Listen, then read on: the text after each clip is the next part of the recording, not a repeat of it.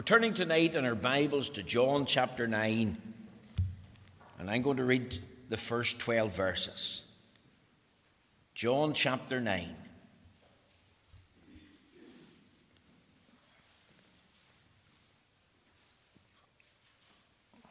Let's hear the word of God. John chapter 9, we'll read from verse 1 through to 12.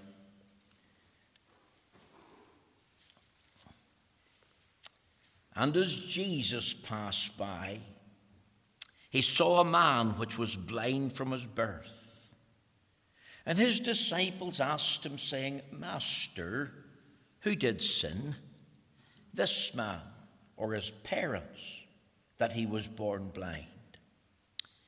Jesus answered, Neither has this man sinned, nor his parents but that the works of God should be made manifest in him. I must work the works of him that sent me while it is day. The night cometh when no man can work. As long as I am in the world, I am the light of the world. When he had thus spoken, he spat on the ground and made clay of the spittle, and he anointed the eyes of the blind man with the clay and said unto him, Go wash in the pool of Siloam, which is by interpretation sent. He went his way, therefore, and washed, and came seeing.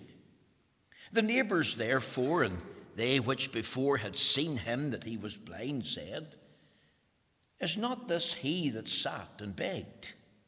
Some said, This he is he. Others said, he is like him. But he said, I am he. Therefore said they unto him, How were thine eyes opened? He answered and said, A man that is called Jesus made clay, and anointed mine eyes, and said unto me, Go to the pool of Siloam and washed. And I went and washed, and I received my sight. Then said they unto him, Where is he? He said, I know not. Now, my text tonight is taken from John chapter 4, John chapter 9, verses 4 through to 7. It reads as follows I must work the works of him that sent me while it is day. The night cometh when no man can work. As long as I am in the world, I am the light of the world. When he had thus spoken, he spat on the ground and made clay of the spittle, and he anointed the eyes of the blind man with the clay, and said unto him, Go wash in the pool of Siloam, which is by interpretation sent. He went his way, therefore, and washed and came seeing. Now, I've entitled this message tonight, taking the title from a message that we brought at the uh, time of prayer earlier uh, last week The Light of the World at Work. You see, John chapter 9 is all about a wonderful miracle performed by the Lord Jesus Christ on a man blind from his birth. Now, remember, John, under the guidance and superintendence of the Holy Spirit, is very selective in the miracles he records of the Lord Jesus Christ. I want to make it clear the Lord Jesus performed a multitude of miracles during his three and a half years of public ministry. It could run into tens of thousands. Yet amazingly, and in the purposes of God, there's only 35 recorded for us in the whole of the Gospels. Now, the Apostle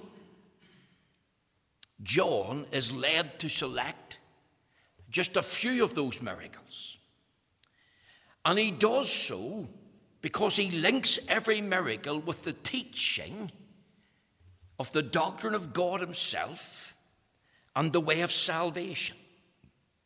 Thus, this miracle in John 9 is about the opening of a blind man's eyes, a notable and unique event. A man born blind. And now he says, I can see. And I want to link it into the words in verse 5, where Jesus said, As long as I am in the world, I am the light of the world. You see, just before the miracle, there was a conversation about this poor blind man between Christ and his disciples. As Jesus passed by, he saw a man which was blind from his birth. He, he took notice of him. The Lord Jesus saw him. That means he pitied him. That means he regarded his state, his condition. That means he had love and compassion and mercy on him. His disciples asked him a question Who did sin?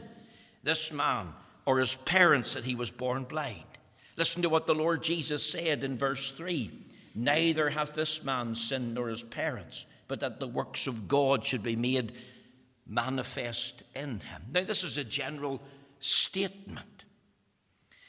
And after he made that general statement, he added an additional statement, another tremendous statement.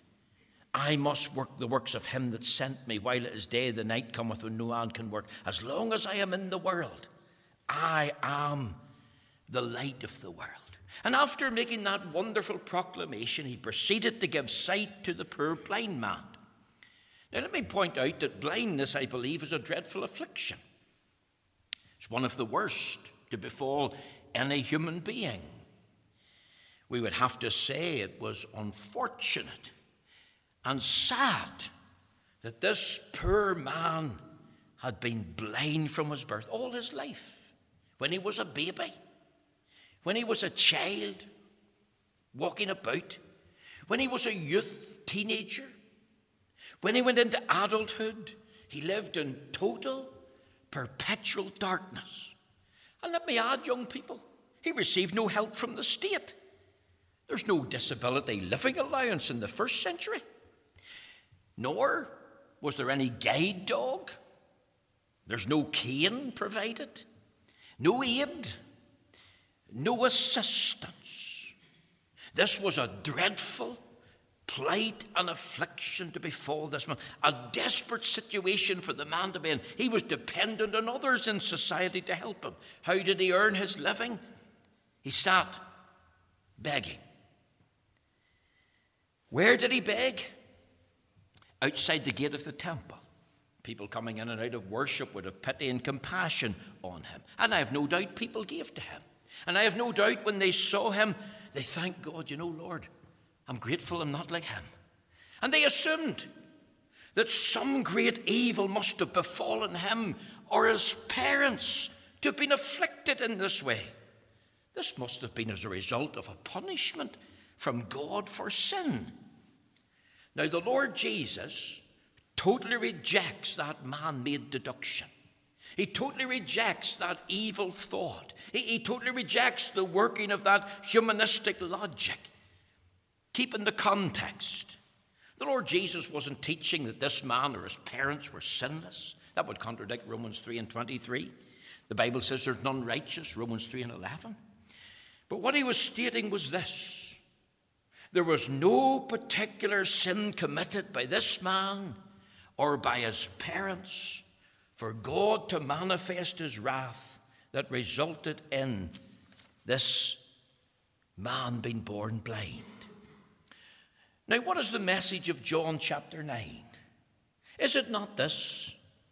That Jesus Christ, the light of the world, is the only one who can open eyes that are blind. And he opens those eyes that are blind for the glory of God. And he not be deterred, distracted from that work. As I thought of this message tonight, following on from what we said at the prayer meeting a few nights ago, I thought of four things. First of all, I want you to think of the divinity of the light at work. Look at verse 5. As long as I am in the world, I am the light of the world. Here's his true identity I am the light of the world. He has already told us that in John 8 and verse 12. Then Jesus, then spake Jesus again unto them, saying, I am the light of the world. He that followeth me shall not walk in darkness, but shall have the light of life. And that is a powerful and a wonderful statement. And that statement, I am the light of the world, can only be made by God Himself. Only true divinity or true deity could make such a claim. And that's a help to emphasize the true and essential deity of the Lord Jesus Christ. In fact, seven times in the New Testament, the Lord Jesus made this statement. They're all in John's Gospel. Let me read them out to you. John 6 and 48, I'm the bread of life. John 8 and 12, which I've read, I am the light of the world. John 10 and 9, I'm the door. John 10 and 11, I am the good shepherd. John 11, 25, I am the resurrection and the life. John 14 and 6, I am the way. John 15 and 1, I am the true vine. And we link up the words I am with Exodus chapter 13, verse 13, when God revealed his name to Moses. Moses asked, Who are you? What's your name? Who will I say sent me? And here was the answer I am that I am. God calls himself I am, the one who is self existent the one who's eternal, the one who's without beginning of days or, or end of days. The context is here, if you look at John chapter 8, verse 58, Jesus said unto them, Verily, verily, I say unto you, before Abraham was, I am. We read in verse 59 then took they up stones to cast at him. But Jesus hid himself and went out of the temple, going through the midst of them, and so passed by. And as Jesus passed by. Now, here's the context. When Jesus said, Before Abraham was, I am, there was those religious leaders in the temple so angry at Christ, so upset, so mad at his preaching and his teaching, so, so mad at him claiming to be God because they understood that he was taking the name of God to himself. And I have no doubt that his preaching and teaching caused a great stir and upheaval in the temple. And you can just imagine when they picked up stones to throw at him. Where is he? Did you see him? Did you see him?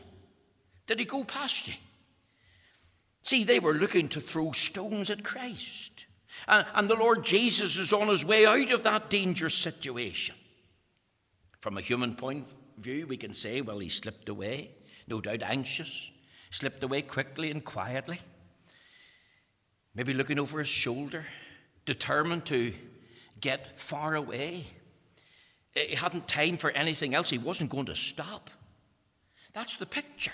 And yet, as he leaves, he fixes his eyes on a blind man at the gate. As I've said, blind from birth.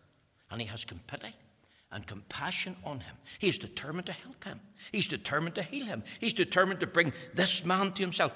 Contrast the actions of the religious leaders of the day hatred of Christ to stone him because he claimed to be God, and the actions of the Redeemer with a profound disregard for his enemies, his own safety and well being. He wanted to help a poor blind man.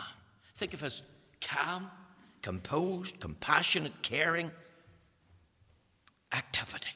He stopped to heal a poor blind man. He wasn't going to be disturbed, distracted, deterred from the work that he'd come to do. Why? Because he's the light of the world. He said, As long as I am in the world, I am the light of the world. And light is essential to life. Light produces life. I am the light of life, he said, John 8 12. The Lord Jesus is a living, spiritual, true light. And as the true light that's come into the world, he can produce life. Isn't this what John said of him in John chapter 1, verses uh, 4 and 5? In him was life, and the life was the light of men, and the light shineth in the darkness, and the darkness comprehended it not. It's interesting that he refers to the work of God in John 9. But that the works of God should be made manifest in him, I must work the works of him that sent me.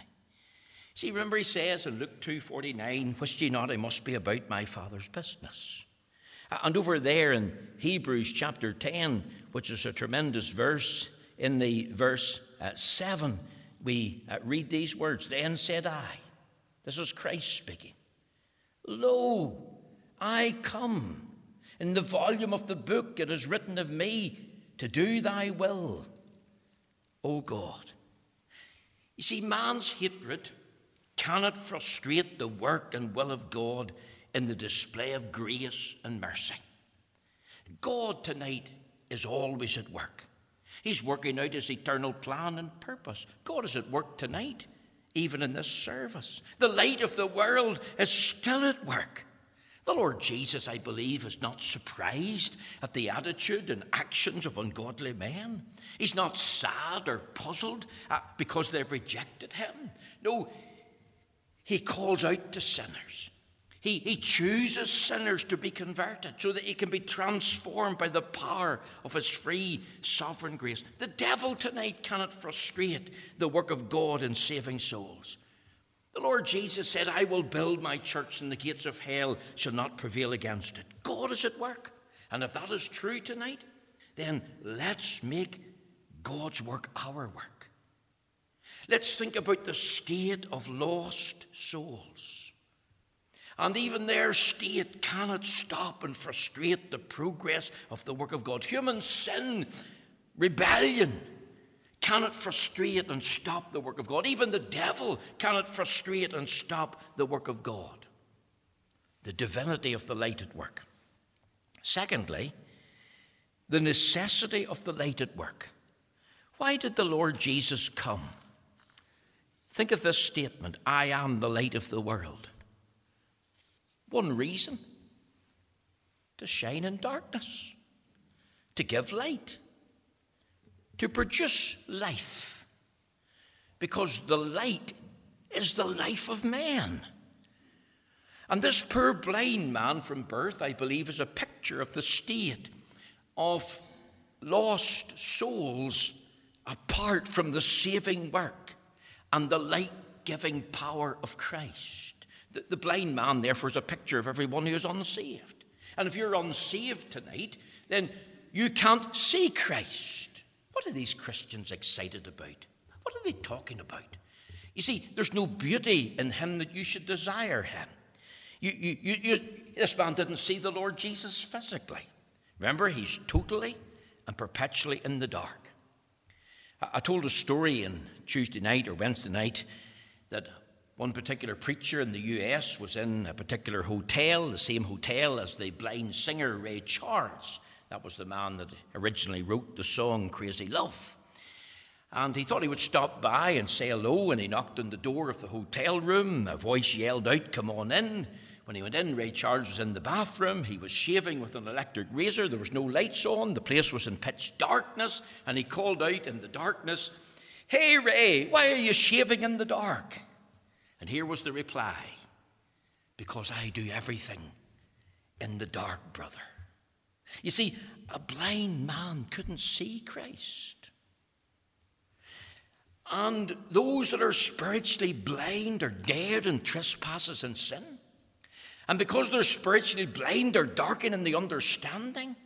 And because of their condition, they're diseased in their affections. They live every day in a dark world, totally and spiritually in the dark.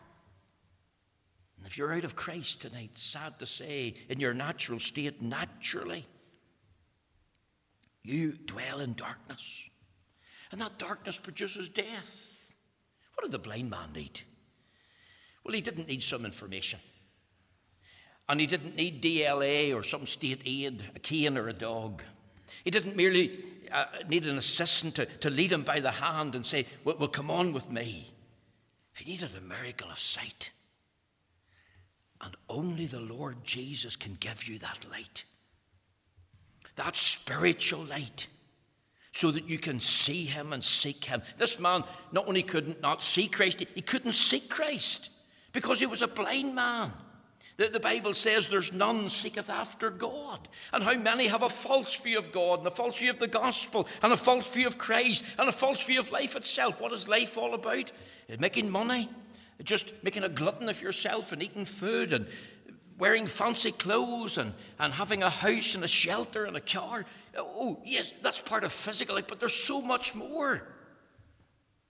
The Lord Jesus found this man sitting begging blind. And when he saw him, he had pity and compassion and mercy on him, and he sought him out to bring him to himself. See, this man wasn't aware. He maybe didn't even care about his condition. And how many of people who are spiritually blind are not aware they're spiritually blind? They, don't care about it. It's not an issue. And yet it's a very real condition.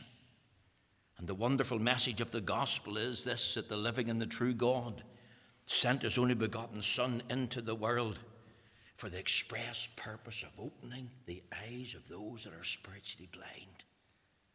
The Lord Jesus came to give sight to those who sit in darkness.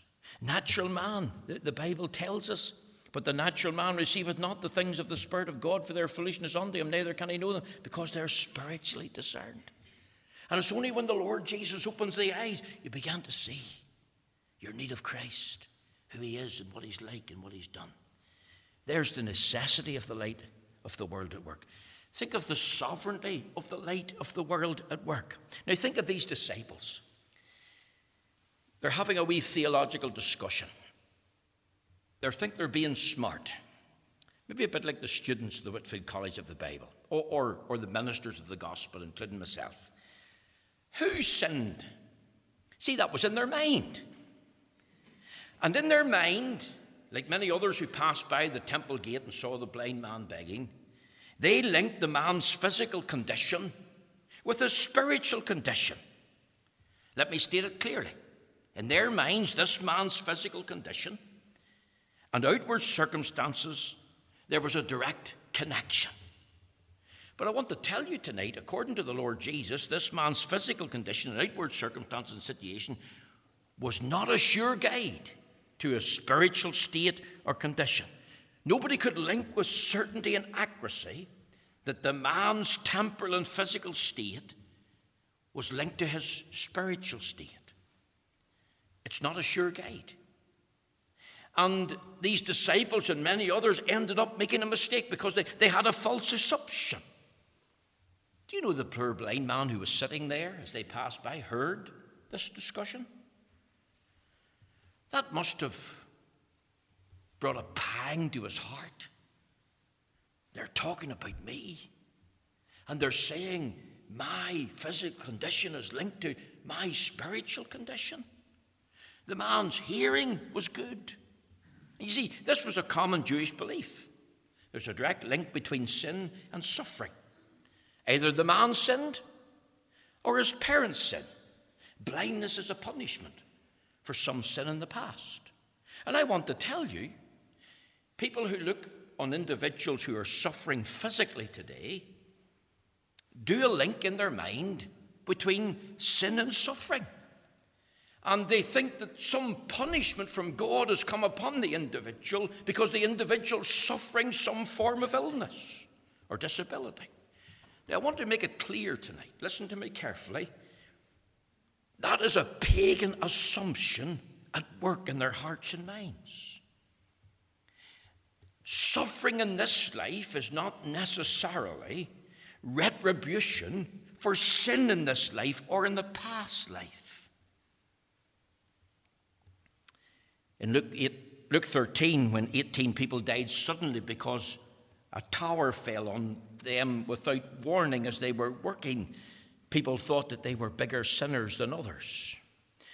Or when the Roman governor Pilate came upon Jews that rebelled against him whenever they were offering the evening sacrifices, and the soldiers came upon them and killed them, and their blood was mingled with the blood of the sacrifice. People thought these people were worse sinners than others that lived in Jerusalem. Remember, these are days without news, no papers, no state TV, no internet. And they assumed, because of this incident of the tower, 18 people dead without warning, or these people that were butchered to death by the Roman soldiers who were really rebelling against Roman authority. They assumed that the people involved had sinned a great sin against God in some terrible way. And they took comfort. Well, well, we haven't done that. And we're, we're better than them. And we're more righteous. And we're not as bad. Listen to me tonight. You young people, listen. Your temporal state is no guide to your spiritual life. The Lord Jesus said about both sets of people those that the tar fell on and those that were killed by Pilate's soldiers Except ye repent, ye will likewise perish. The problem of human suffering in the world, it's as old as man itself. It goes all the way back to the entrance of sin. The lot of all men is to live, suffer, and die. It's the common experience of all. Not one of us is exempt. Physical suffering is transitory, it's just for a little while. Light of eternity. Physical suffering is in the realm of God's sovereignty. And the model for human suffering and pain is the Lord Jesus. He's the man of sorrows and acquainted with grief. He's the one who's despised and rejected of men. In our physical suffering, we have an opportunity to get alone with God and ask for His help and His wisdom and His grace and strength. You see, there's no easy answer to human suffering. Why have we got folks who are suffering in their body tonight in the church? It's tied into God's sovereignty. We've no easy answer. And you see, I know there's those in our society and our country who tell us that it's not God's will for um, Christians to, to suffer or to be ill. God wants us to be healthy and wealthy uh, and enjoy the fruit of our labour, and we're meant to be in health and strength every day of our life. And, and that's contrary to the teaching of the Bible. We could bring Job into the pulpit. We could bring Epaphroditus into the pulpit. We could bring Timothy into the pulpit. Remember, Epaphroditus was nigh unto death. Timothy had a stomach problem. And uh, we, we could bring uh, Jotham into the pulpit. And we read because of something that happened in his life, the Lord smote him. Physical suffering can be corrective, it can be constructive. Listen to what the psalmist said in Psalm 119 and in the verse um, uh, 67.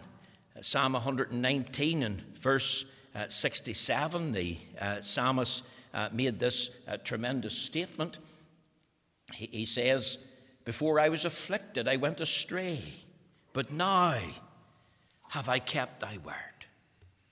But let me tell you something else about physical suffering. Physical suffering can be for the glory of God.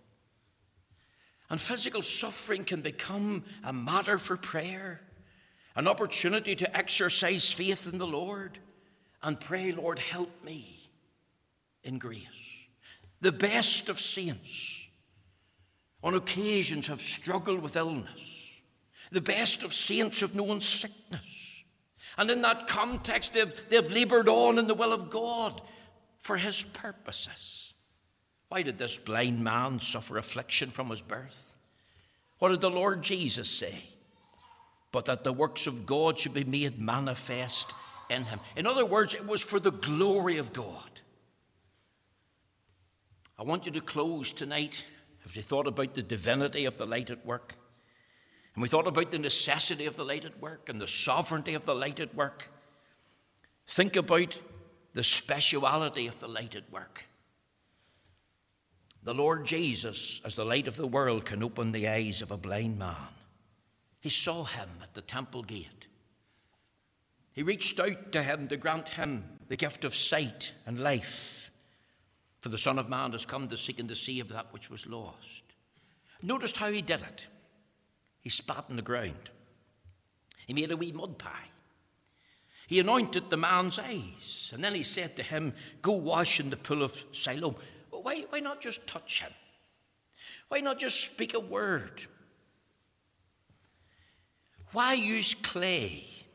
Put it in his eyes. Does it not tie into Genesis chapter 2 and the verse 7? Remember what we read there in Genesis 2 and verse 7? And the Lord God formed man of the dust of the ground and breathed into his nostrils the breath of life, and man became a, a living soul. The Lord thy God is thy maker and creator. In him you live. You're dependent on him. And the dust of the ground, the little mud clay, would remind at this poor blind man that he was dependent on God as creator and maker. And then he sent them to the pool of Siloam. Isn't that what we read there? And he said unto him, Go wash in the pool of Siloam, which is by interpretation sent. Is there not a play here in words? Is the Lord Jesus not the one sent by the Father into the world as the light of the world? And then he said to him, um, Go wash. Not only go to the pool, but you've got to literally wash the, the mud away. Do you see the connection? That the man's cleaning the mud off. Remember, we talked about water this morning that, that not only cleanses but nourishes and sanctifies. Our brother David going out told me a little story of a missionary out in Africa. And they had come to the missionary and they talked about difficulty they had in reading the Bible and uh, taking it into their mind and understanding it and retaining it and meditating upon it. And they, they said, we, we, we we want to stop. We, we feel it's no benefit to us. So she sent them to, um, must have been the river nearby. And she said to them, I want you to take this basket. I want you to go down to the river. I want you to dip it into the water. And I want you to fill it up. And then bring the water up to me. Okay, ma'am. And away they went. And they did that. The time they got to the door where the missionary lived, the water was gone. It had run out of the basket because there was holes in the basket. You can just get the picture. And back they went again. And then the third time and the fourth time. And eventually they come back and said, Look, it's no good. The water's not staying in the basket. And she says, I know that. But look how clean it is. See, every time you dip it in, it's getting cleaner. And that's the same with the Word of God. Now you're clean through the Word that I have spoken unto you. That this, this washing of water by the Word is very important. The, the spiritually blind man was sent to wash in a pool called Sent. And everyone who's spiritually blind, if they wash in the one who's called Sent, sent by God, the Lord Jesus, they'll receive their sight. Was this not a unique way of dealing with individuals? The Lord Jesus doesn't use the same method every time, opening the eyes using clay. See, here's another thought. When he made the little clay, put it in the man's eyes, he was accused of breaking the Sabbath day rules of the Pharisees. If they were mad before, they're mad again. But he wasn't interested in their man made rules. Here's another thing. If you turn over there as we finish to Matthew 11, it says in verse 2 Now, when John had heard in the prison the works of Christ, he sent two of his disciples and said unto him, Art thou he that should come, or do we look for another? Verse 4 Jesus answered and said unto them, Go and show John again those things which you do hear and see. What things did they hear and see? Notice verse 5 Matthew 11, verse 5. The blind receive their sight, and the lame walk, the lepers are cleansed, and the deaf hear, the dead are raised up, and the poor have the gospel preached unto them. And blessed is he whosoever shall not be offended in me. Notice, here's proof that I'm the Messiah. I have the power to open the eyes of the blind. It was the psalmist that said in Psalm 146 and verse 8 he, made the uh, tremendous uh, statement um, about opening the eyes of the blind. Psalm 146, um, verse 8. And this is what the Bible says The Lord openeth the eyes of the blind. I, I like that. It ties into Isaiah 35. You see, he's a great Savior.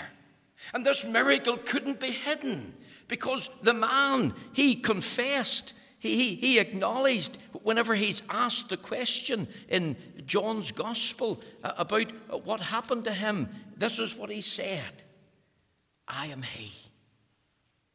A man that is called Jesus made clay and anointed mine eyes and said unto me, Go to the pool of Siloam and wash. And I went and washed and I received my sight. In other words, now I see. That was his testimony. Let me ask as we finish have you such a testimony tonight? If the goal of the gospel is to display and bring glory to God in the saving of sinners by opening the eyes of those that are spiritually blind, has that been your experience? Have you discovered the divinity of the light of the world? Have you realized the necessity of why He's come? He's come to give me sight, and I'm spiritually blind. Thank you, Lord Jesus. And you're sovereign. And I thank you, you do this special work. You do it exclusively, you do it alone. Lord, do this work in me. He opened the eyes of the blind man. Is your spiritually eyes opened to spiritually see Christ and your need of Him as a great Saviour tonight?